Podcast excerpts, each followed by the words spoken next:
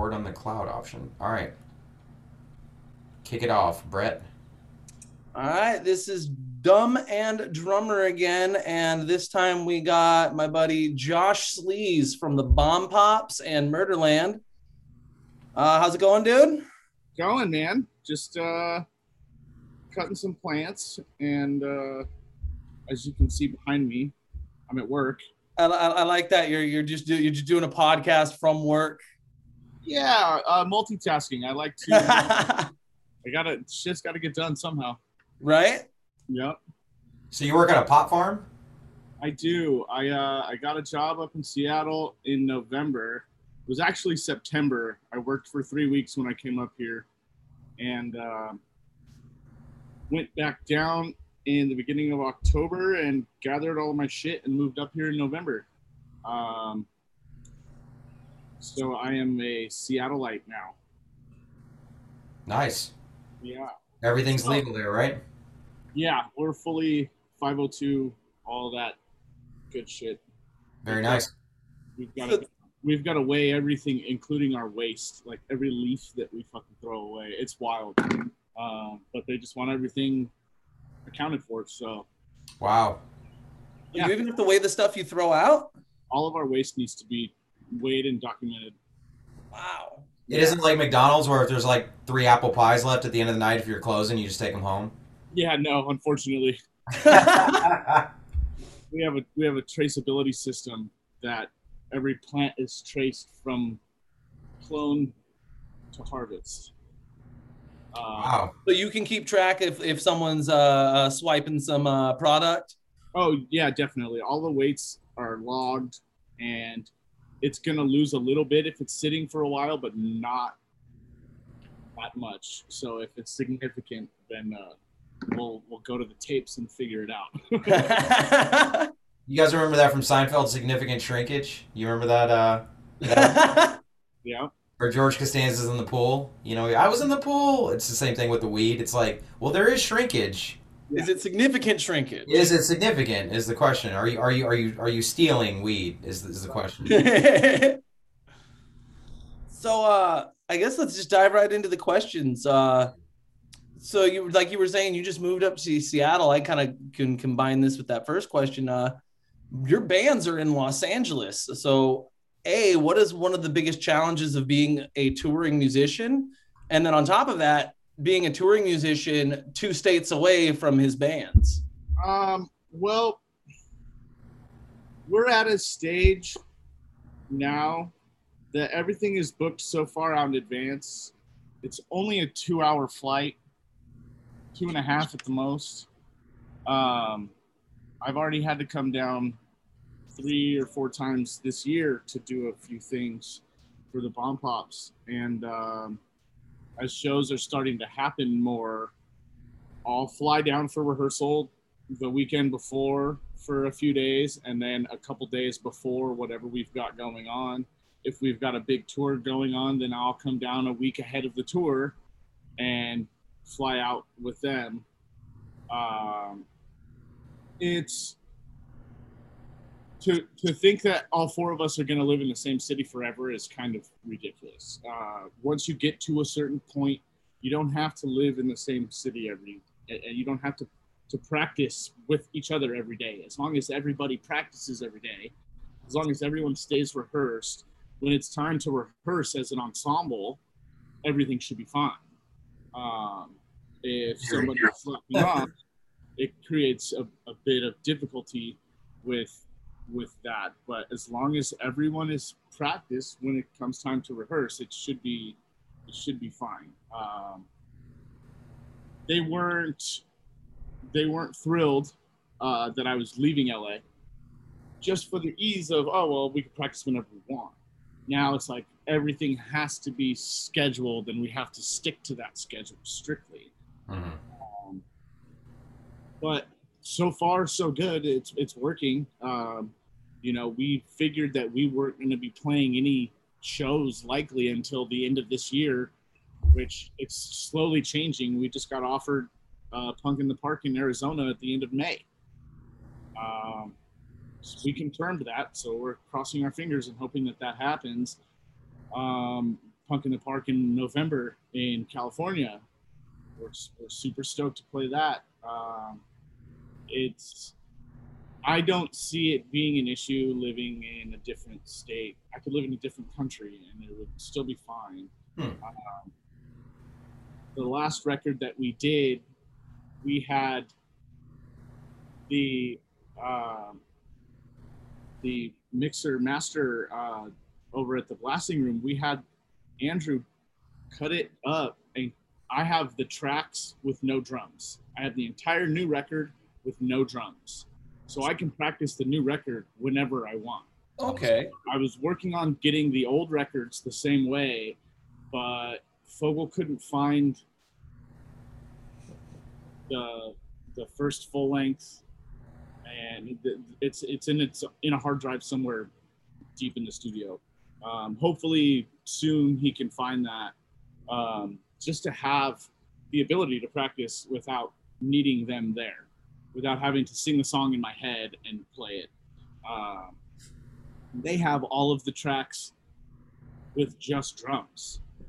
It clicks off and it the, the song starts and the drums are just playing, so they can sit there and play along to the whole entire new record every day if they wanted to. Nice. Um, and and going forward, every record that we do, everything that we track, we're gonna try to do that to have the ability to practice at all times. Reminds me a lot of uh, with the pandemic, like the work from home dynamic. Yeah, I mean, It's like it's like well, we can rehearse live, but isn't it more efficient just to do it this way, and then we can just play more gigs and burn less calories? Like getting Right. together, I can still do my job. I don't have to fly there necessarily. Da da da. yeah, it's um, it's definitely beneficial in in more ways than one. Even if I lived in LA, we would still probably do that just to have the option. Oh well, somebody's sick. We were supposed to practice today. I'm just going to sit in my room and play to the record for an hour, or you know what I mean? Like, um, it's it's very beneficial to just just to have that kind of material to work with. I almost feel like that way it's uh you know because when when everybody gets together for a rehearsal it's usually like you know you got two three hours set aside. You only have so much time to go over so many songs. Whereas if you're practicing with yourself you if you know you know song a you know it like the back of your hand you run through it you're done. Whereas you may have to spend a half an hour doing it because your bass player or guitarist needs to work on it. Yeah. whereas vice versa if there's a song you really need to work on you can sit there for 45 minutes just working that part out. Totally. Absolutely. Um yeah i don't uh so far it hasn't been a problem i don't see it being an issue i know plenty of bands that are our level or just bigger than us that nobody lives in the same state Mm-hmm. some people live in other countries. Um, Intruder Green from Masked Intruder lives in Germany. oh wow Um, they're still fine. They they play it all the time. Uh, it's it's a thing that once you get to a certain point, as long as everybody stays professional and everybody practices on their own, it's uh, I don't see it as a necessity to live in the same city or state. Um, get together when you need to, and you rehearse. And if somebody's not ready, then they go home and they practice on their own, and they come back the next day ready to to rehearse. We'll go through and get through the night, go home and do your homework, and come back ready. Um, but it's uh, it was kind of funny. Neil and Neil and Jen were talking about it, and they were laughing and like it, it took Josh to leave L.A.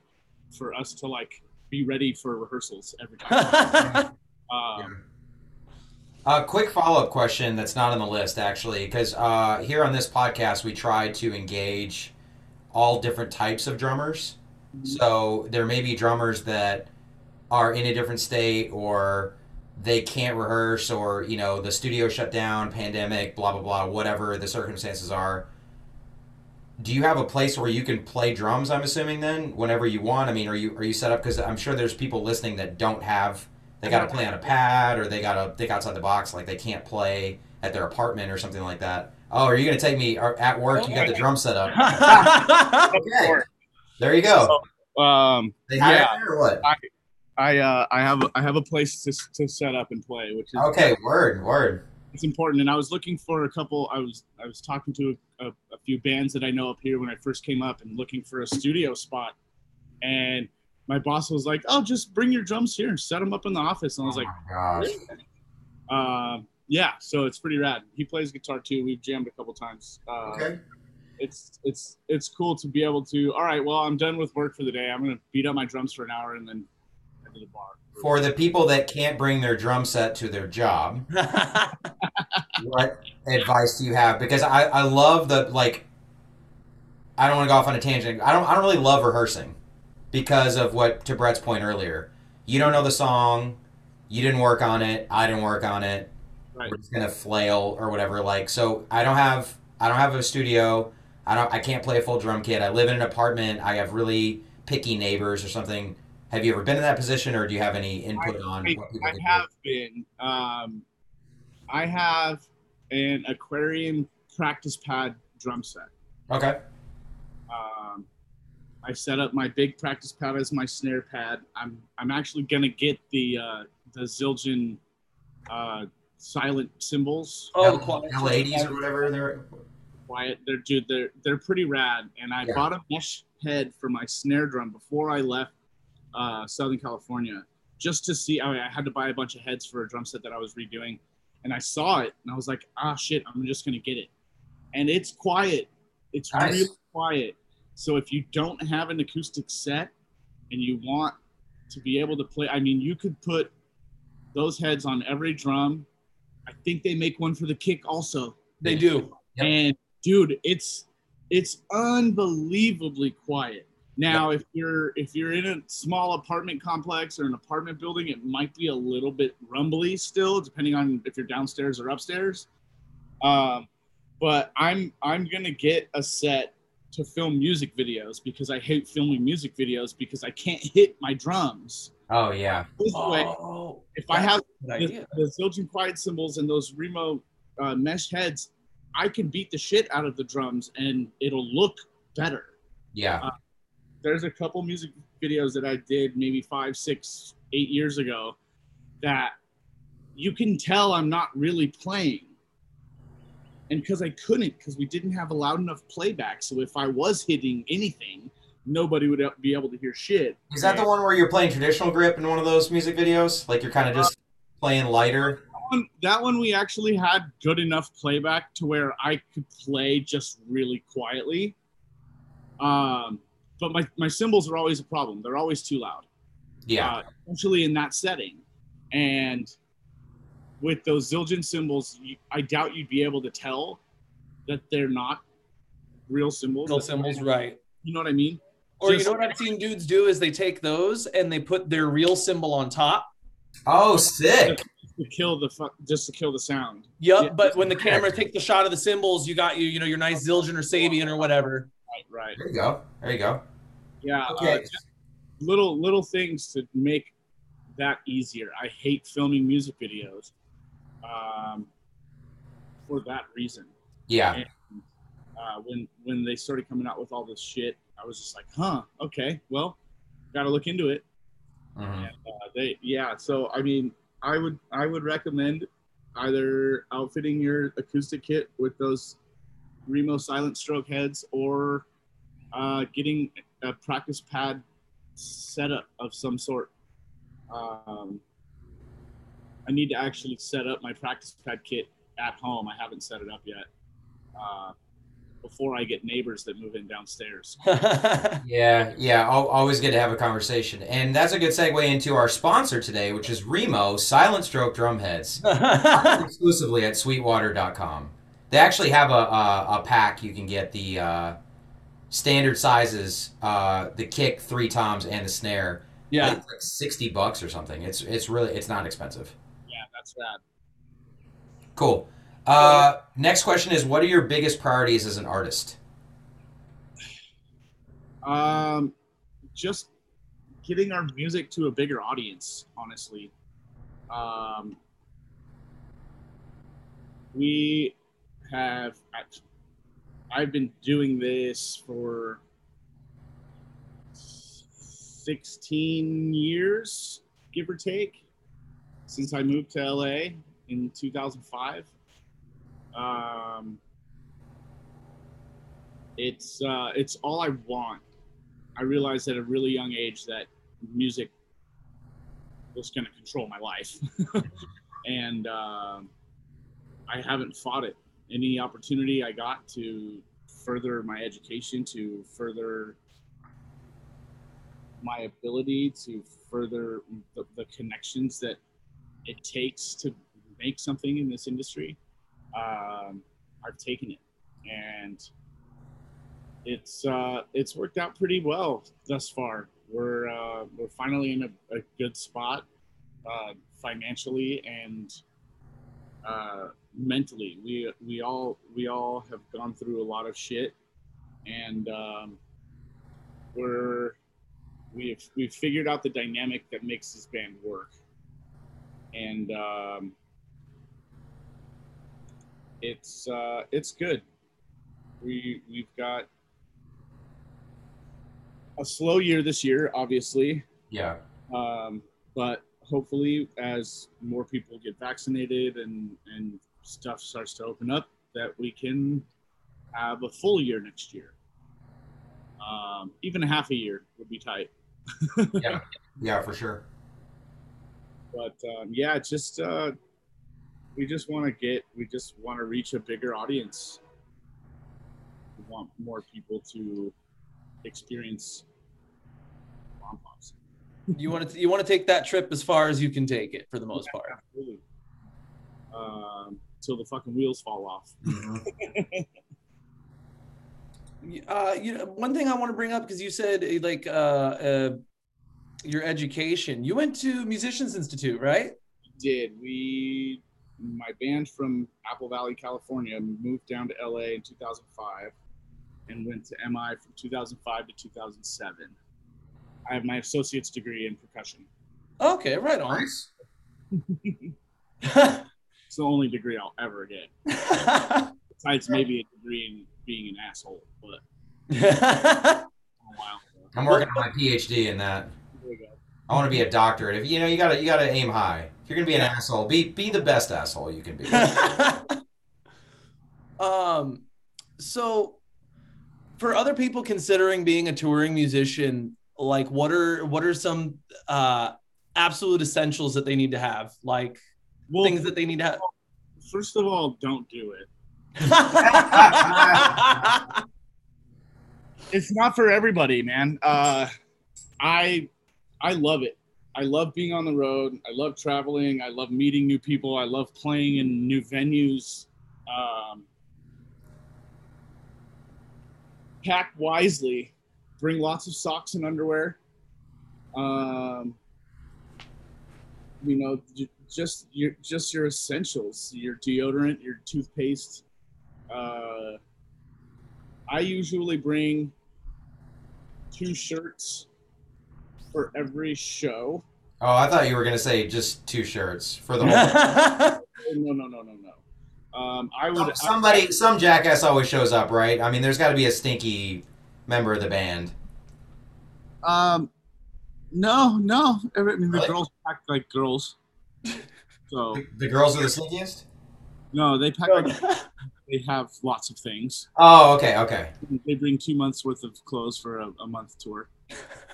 Uh, but I get it. It's fine. They've got to look pretty and they do a great job. It's fine. I legit, I legit probably do the same thing. I o- I overpack for tour. I Like, do too. And the ma- I mean, the main reason I bring two shirts until I started wearing a show shirt and designating a show shirt for like every three shows. I could get away with a show shirt for three shows. After that, the salt stains start showing up, and it's just done. Um, so I would bring two shirts for every show because I would wear the, sh- the shirt, the shirt, and then I would need a dry shirt to change into. Oh yeah, yeah. A shirt I would nine times out of ten wear into the next day, and then change into another dry shirt after the set. Uh, so I burn two shirts a day, um, which made my bag pretty heavy until uh, until this show shirt thing started happening. Now I bring like three to five show shirts and a shirt for every day. I had a I did a run with the metal band and I wore the same gym shorts for every show. I Yeah, and I think it was by like week two or three, I could almost stand the shorts up on their own. Uh huh. So I, I just I ended up ditch having to ditch the shorts and then just went by like Walmart and bought like five pairs of cheap gym shorts. oh wow. But yeah, I I I because I thought I was gonna have a chance to wash and I never got that chance. Oh, dude, that's a bummer. Yeah, That's, never got the chance. That's the way. that's so that's the thing. Don't ever think that you're gonna have a chance to wash unless like you're staying in baller ass hotels or something, uh, which none of us are. Can't you just get like a little laundry detergent and like I mean, soap and water in a sink would have been fine for sure. yeah, just to, just to like tide you over. You don't have to like smell great, but you know, just to I didn't see it- that didn't even that didn't even cross my mind. I'm thinking there's no washing machine. I'm screwed. I just I, I use I, the fucking hand soap. If there's liquid, just warm water, just hang it up on the tour bus or, or put it put it on a rack somewhere to dry. Put it up on a. Sometimes the floor. easiest solutions escape me. I have literally never thought about that. But we uh, we did the closest we did to that was in, I didn't just wash a single article, but we were in Europe and we found out no one has a fucking dryer over there. Oh no, they don't. Uh, believe, they don't believe in dryers, ice cubes, or cold beverages, Yep. What? dude. Oh, and when you ask for a, when you ask for the water, you have to ask for a still water or you'll get sparkling. Oh, I love it already, but I'm not gonna drink warm sparkling water. Fuck that. It's like room temperature. It's not warm warm. It's like room No. temperature, but room temperature over there is cold. No, that that's not gonna work. But no, I, we found out no place has a dryer, so we couldn't wash our clothes because we didn't have time. We weren't staying anywhere long enough. yeah. So fin- finally, we get to a place and they have a radiator dryer thing that did not work. And me and the bass player washed our clothes in the bathtub. And then by the time we had to leave, our clothes are still sopping wet. So we basically had to hang clothes across the Sprinter van. Yeah. And and as we needed clothes, we would throw them on the dash and dry them with the heater. That's tight. Uh, so I have a follow up question on touring. Like, um, y- you covered what to pack, you know, do's and don'ts, kind of lo- logistics. What about playing? I, I've I've always like I've never toured. I know Brett has, but like my biggest fear is like tour went great, but I'm gonna pull a, a Papa Roach's drummer and now I have carpal tunnel because I never stretched. We didn't have a massage therapist. Um, I'm grinding every night. I got bad habits, whatever. So like, how do you keep your chops intact? You've got to stretch. You've got to warm up. I take 20 to 45 minutes before every set to just sit in the van and meditate. Uh, I'll take my practice pad and warm up doing just rudiment exercises for 15 to 20 minutes. And I'll stretch my entire body, my legs, my arms, everything. Um, it's super super important especially if you're playing 45 minutes to an hour set. Yeah. uh, you can get away with a 30 minute set going in cold. I wouldn't recommend it because then by the time the set's over you're finally warm and then it's over. Yeah. um, but stretching is is extremely important. Uh, our hands are our our money makers. And i actually broke my hand two weeks before a bomb pops tour i Oh, fractured, I fractured my the the top bone on my pinky finger. Um, and for two weeks i was practicing i was gonna do this tour no matter what. Uh, and I practiced left-handed with a snare drum on my left foot, and it worked. I was getting it down, um, and two or three days before the tour, I just grabbed a drumstick and just started holding it, and I was like, "Ah, I think I can hold the stick now. I can actually close my finger. Yeah. And the next day, I went to the rehearsal studio and I taped a drumstick to my hand, and I played drums for half an hour. And it hurt like all hell. I went home and I iced my hand for a couple hours and did it again the next night and we were leaving in two days and i'm like we had rehearsal the, the night before we left and i'm like all right uh, you know let's let's do this. And we did it and i i did it. And for the first week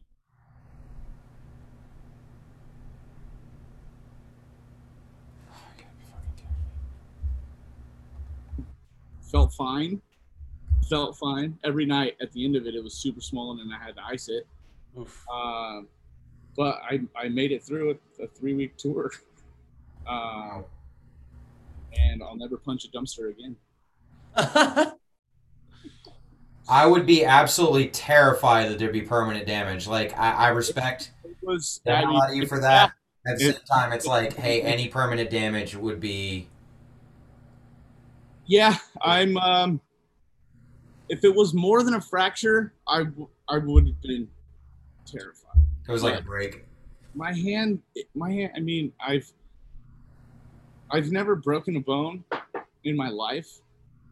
I've dislocated my elbow when I was 17, and I've broken fingers and toes, but I don't count those really. Yeah. I didn't go to the hospital. I put a fucking splint on it, and in two weeks it was fine, and then it had to get yeah. normal, and now it's normal. Um, my my I'm worried about my wrists more than anything. Um, skateboarding as a kid, snowboarding growing up, I fell a lot. Um, Every time I turn my wrists, they pop. Yeah. Cra- Yep. Regardless, Wait, you do the same thing, Brett? Yep. I'm It's- always like, it's whenever I'm terrifying. like, chilling Well, I'm watching. I'm sitting here watch Josh do it, and I'm sitting here with my hands below the camera, twisting my wrists, getting all the pops out. It's it's and it's, it never stops. I mean, it's No, probably not good. it can't be. Um, I, I, that's it is what it is. until it starts until it starts to actually bother me what do i do you know like i could see a physical therapist they could tell me a bunch of shit and charge me a bunch of money Yeah.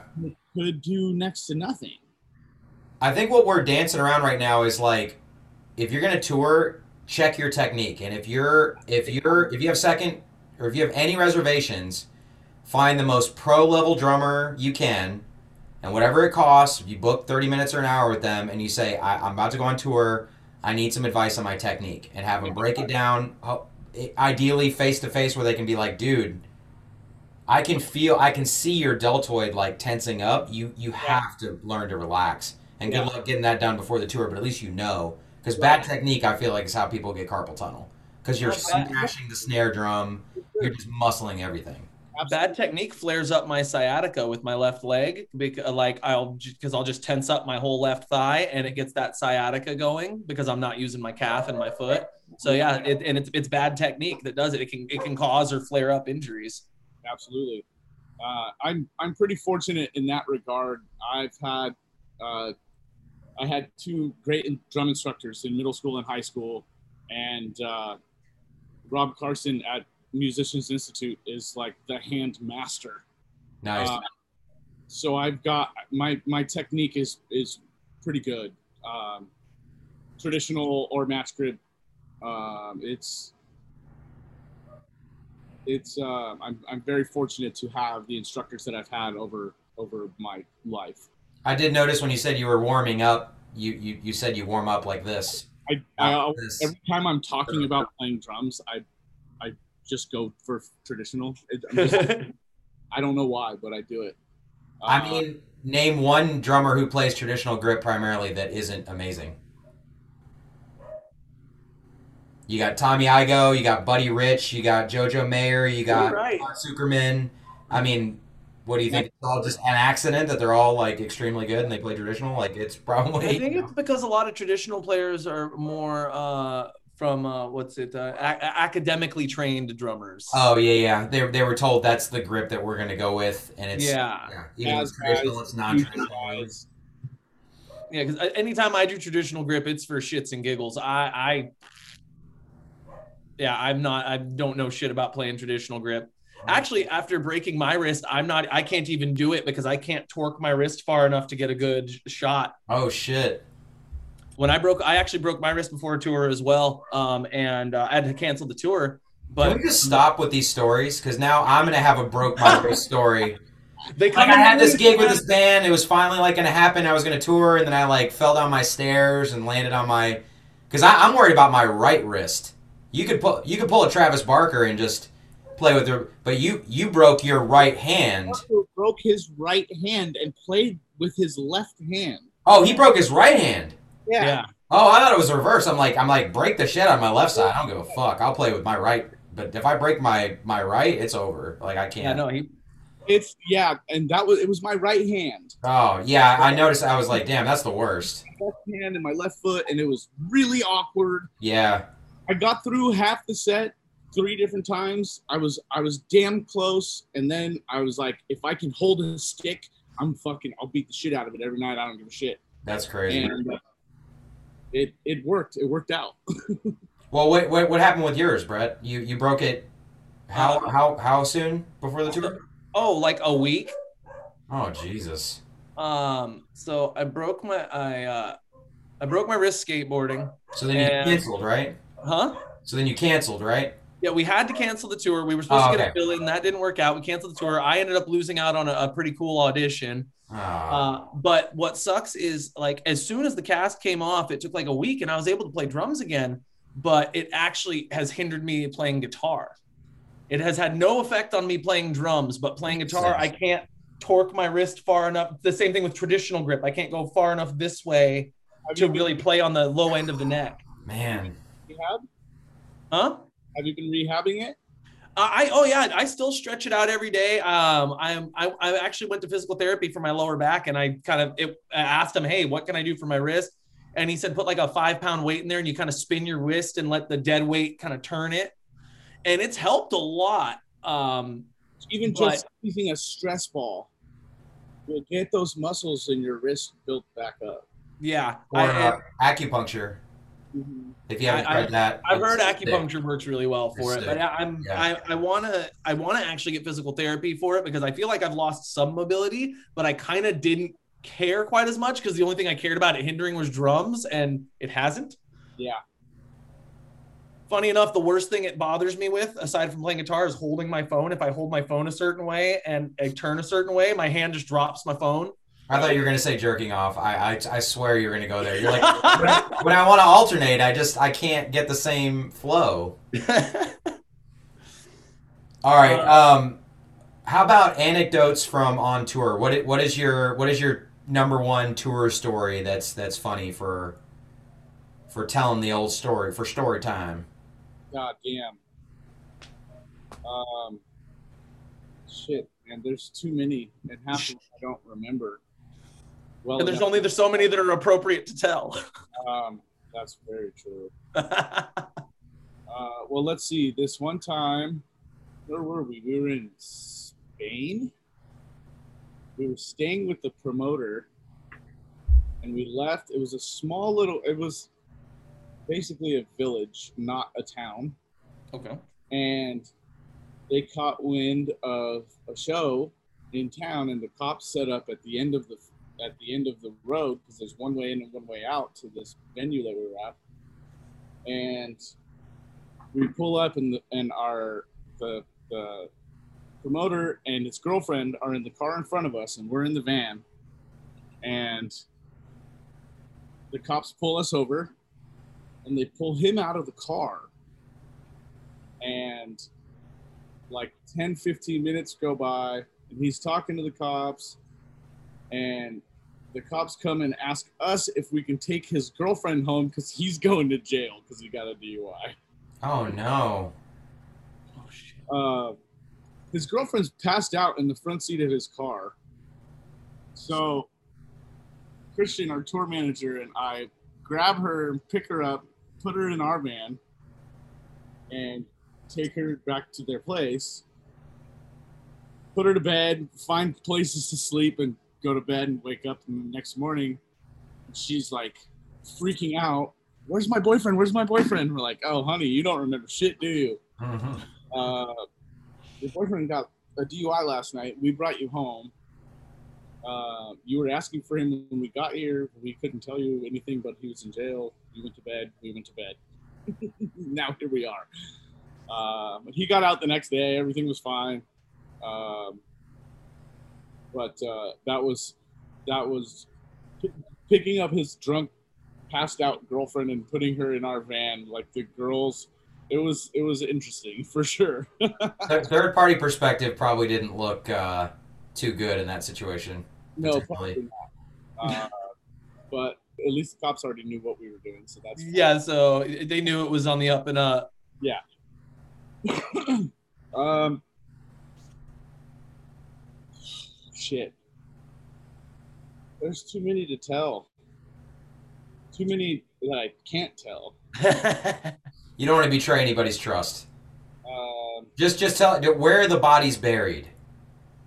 oh, all over the place. All o- all over the country, all over the all over the globe. all over the globe. Uh, for sure. so, uh, let's see. What uh, what is some uh, like what is your your essential gear? What is uh your gear rundown? What's your? I know you use a couple different kits, but what is your favorite kit to use right now? Um, I play a five piece, one up and two down. Um, I like big drums. My pork pie is a 24 by 20. Oh shit. Uh, my Oakwist kit that I have up here is a 24 by 18, but it's got a six inch front hoop on it. Uh, Oh, you have the like the extended hoop in the front. yeah. What does that do exactly? Low end. It, just- it adds a little bit of resonance. It doesn't really. It doesn't do much, but look pretty fucking sweet. Okay. I was always, I was always curious about that because Varus is a drum company that always has those big hoops in the front. So it's, it, I was thinking it was just aesthetic. It's uh, it's it's more of a look thing than anything else. Um, but uh, I'm actually having Jesse build me a 14 inch rack tom for the white kit because I went 12, 16, 18, and it's too small. And Yeah. I might go two up. I might go two up, two down, and have 12, 14, 16, 18. Uh, my 18 is UFO, so it's eight inches, eight inches deep. Oh, right on. It's not clearly kick drum. Yeah, that, that's that's what I. Uh, that was that same video where you were playing traditional grip. I was like, are you using a second snare? Was that that 18 inch floor, or was that the smaller floor, Tom? Uh, that had to have been. I think that was my pork pie kit that I used in that video, and I think that was the, the 18 inch floor tom. My pork pie is 24, uh, 13, 16, 18. Okay, The 18's a full 18 floor. nice. And that was custom built by Bill Detamore. It was. Uh, Nice. I hit him up and got it all to my specs, all the colors, and Bill crushed it. He he did an absolute. It's it's. Uh, I forgot how good that drum set sounds when I went down to track uh, some stuff for the bomb pops. I just setting it up and hitting it. Just when I got to the rehearsal studio, um, sat down and I kicked the bass drum and I was like, "Oof, damn! I forgot about this thing." Yeah, Um, it's a monster. it's a monster, and it sounds as big as it looks for sure.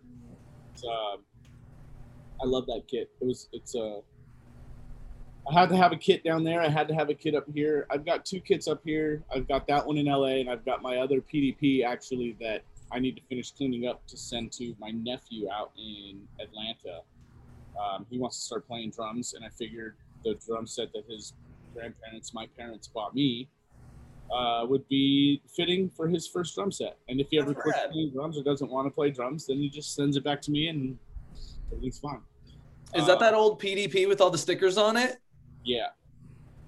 It's uh, it still sounds just as good as the day I bought it, man. Um, it's a it's a well built drum set. PDP is the shit. What what about uh what about those pies? What kind of cymbals are you using? Uh, Zildjian A customs. Right now, I've got two A custom medium crashes, one A custom regular crash, a 21 inch A custom Rezo ride, and uh, standard A hats. For are you are are you using the 15 inch hats or the 14? I've got the 14s. I'm about to buy a set of Istanbuls off of a buddy that have 15 inch hats, and I'm really stoked on it. Right on. I, I kind of want to go up to the 15 inch hats. Uh, they they sound fucking just big. Yeah, Dave Raun from Lagwagon was playing 16 inch hats, and he was just using two crash cymbals as hi hats. That that's that seems to be the thing that cool kids are doing. Yeah, Yeah, it's a lot of slosh though. I don't know how you get. a little too much. Yeah, I mean, I, I still want my hats to cut, especially your style of music. Like, you don't want a frequency of hi hats that blends with everything else. Like you you need something that is higher pitched, higher Yeah. frequency. Yeah, totally.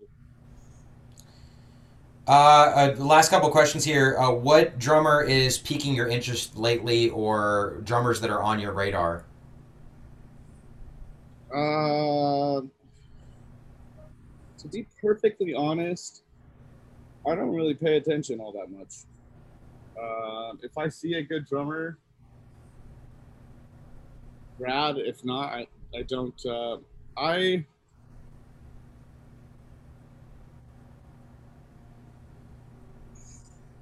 I don't know, man. I don't. Um, there are a lot of really good drummers out there, and uh, I mean, How about the ones that really feel you feel like influenced your playing? uh, I mean that list is incredibly long, and nobody. Who has- was the drummer? Who was the drummer that you saw them and at that that was the very moment? Who was the drummer that you identify with the moment you decided I'm playing drums? some random drummer that was playing drums in my living room when I was like six years old, probably. Really? Parents used to have big holiday parties, and they'd have a live band playing in our living room. Every single time, without fail, I would sit Indian style right in front of the PA speaker, and that's where I would fall asleep. Every my dad would pick me up and carry me to my bedroom. The band would always leave all their gear. A bunch of drunk people stunk, stayed the night. I would wake up super early, go out, and strum the guitars and beat up the drums and wake up everybody. I had no idea, but at a very young age, I would it, it grabbed me, and and uh, going into sixth grade, my parents asked me what I wanted to do, if I wanted to take art class or wood shop, or choir or band, and I decided band. They're like, "What instrument do you want to play?" I'm like, "Drums."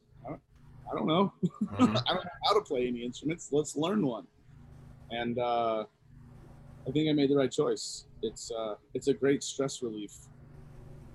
Just beating up your drums after a shitty day or whatever.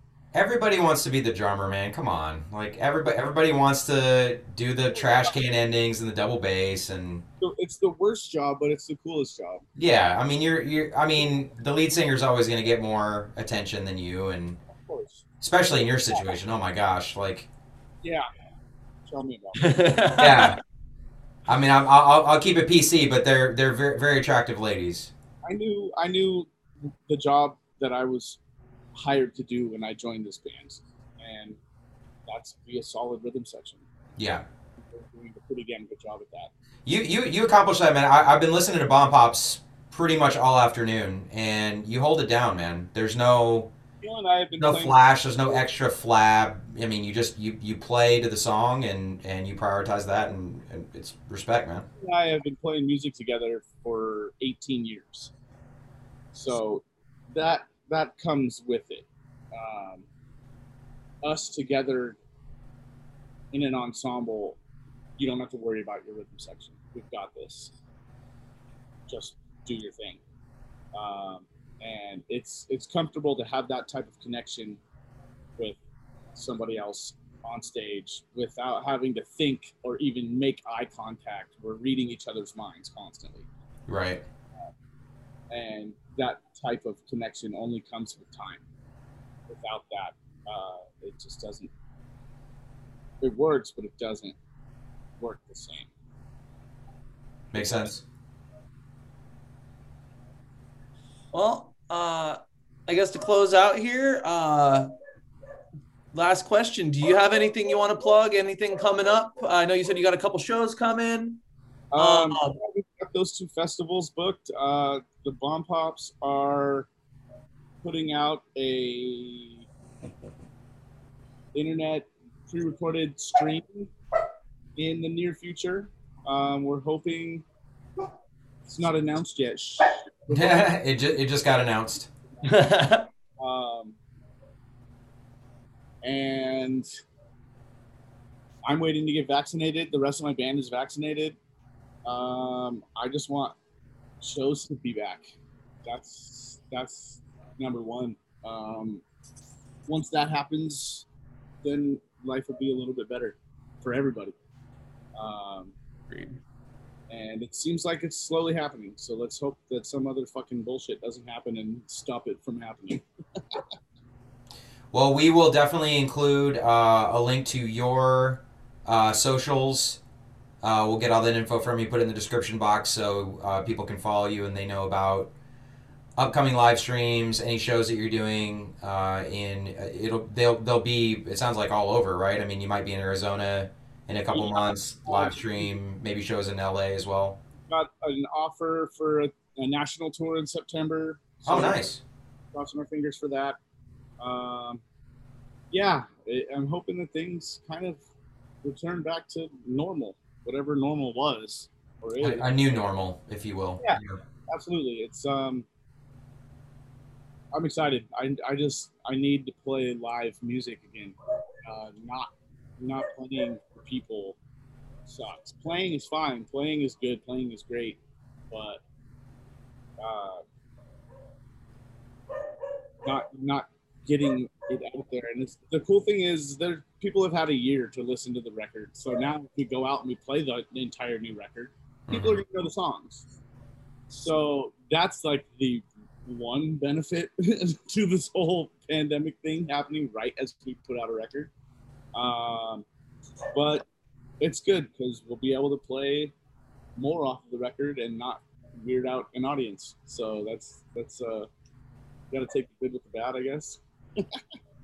Well, it sounds like you're doing a good job uh, uh, adapting and making the most out of it. I mean, you're definitely way ahead of other people that are that don't live in the same state. I mean, you definitely got a good system going on. So, Yeah, we've got uh, the girls are really good with socials, and um, we've got a good we've got a good online presence, and uh, we just try to keep the content coming and, and being that's what we are right now is content creators, yeah, and not really musicians. But That's what- basically what everybody's become over the pandemic. yep. it is, dude, and Got to up your game. way to describe it. We're, we're not musicians, we're content creators. We're putting Yep. online. And while that's fine, it's not ideal. It's not what I want to do. I want to play live music. Uh, Same. And if I can't, then I won't. But I think we're going to be able to pretty soon. So Uh, hopefully everything goes smoothly and you can get on the fucking road again in September. Yeah. Yeah, uh, that's. I'm just. I'm hoping for something to happen. To I. I just. I want to hop in a van again. I'm ready for it. Uh, I think that's all our time though. Uh, but uh, Josh, thanks you so much for coming on. I Yeah. appreciate it. Uh, make sure to go check out the Bomb Pops and uh, Murderland. That is one. Of, that's one of my personal favorite bands. So definitely check out both. And uh, yeah, this is Dumb and Drummer and Josh. Thank you again. sick. Thanks, man. Take care. Thanks for having me, guys.